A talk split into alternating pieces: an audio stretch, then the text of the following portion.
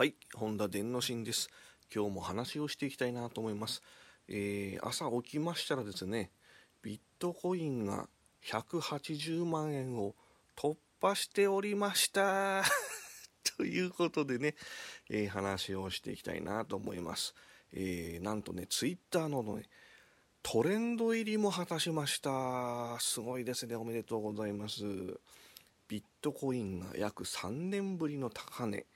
1万7000ドル台ということでね、ロイターのニュースになってました。これまたすごいですね。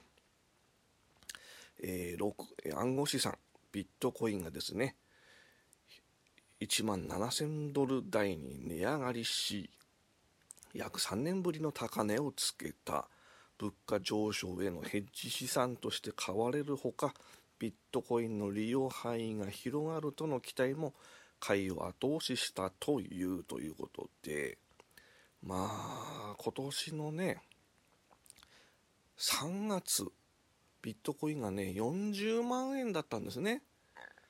それがねぐんぐんぐんと上がってきましてずっと右肩上がり3月から。でまあとうとうね180万円になっちゃったということなんですね。いやいやいやいやいや すごいですね。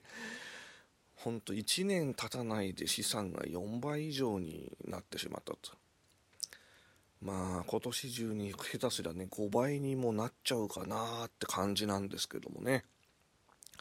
まあそんなにそのバッコンバッコン上がっていくものってないですからまあすごいなと思うんですよね。もちろんそれだけものすごい勢いで上がるってことはものすごい勢いで下がる可能性もあるんですね。当然リスクはありますのでそこのところはねちょっと考えていただきたいんですけれども。でここでね一つ考え方なんですけれどもじゃあリスクがないものってあるのかって話なんですよね。人生においてリスクのないものってありますかって話です。どんなものもねリスクあるんですよ。多からず少なからずね。と考えるとこれだけねもうほんの1年しないで資産5倍とかね他のものでは絶対ありえないのでやっぱりねあのすごい魅力的だなとは思うんですよね。あとはまあこれからねどんどんデジタル化があの進んでいきますし日本でもねデジタル庁なんてできましたし、まあ、こういう流れがね全世界的に起こっていきますし紙とかね硬貨っていうそういうお金紙幣ですね紙幣とか硬貨っていうものは今後だんだんね使われなくなっていくわけですよ。ね、これはもう間違いないわけです。そうするとやはり暗号通貨っていうのは普及していくんだろうなと。パソコンとかインターネットとか携帯電話とかそういったものもね最初の頃はそんなもんって言って誰もね見向きもしなかったですよ。私が子供の頃パソコンをいじってるとオタクと言われ女子からね気持ち悪いと言われるものだったんですパソコンって。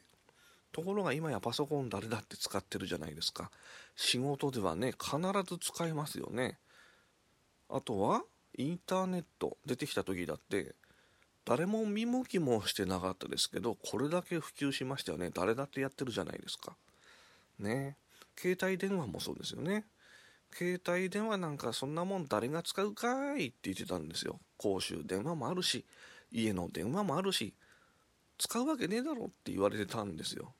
ところが携帯電話だって普及しましたよね。誰だって使ってるじゃないですか。それのそれみたいなもんなんですよ。暗号通貨も。必ずね誰でも使うようになっていくんですよ。そういうものです。ただまあ時間はかかりますけどね。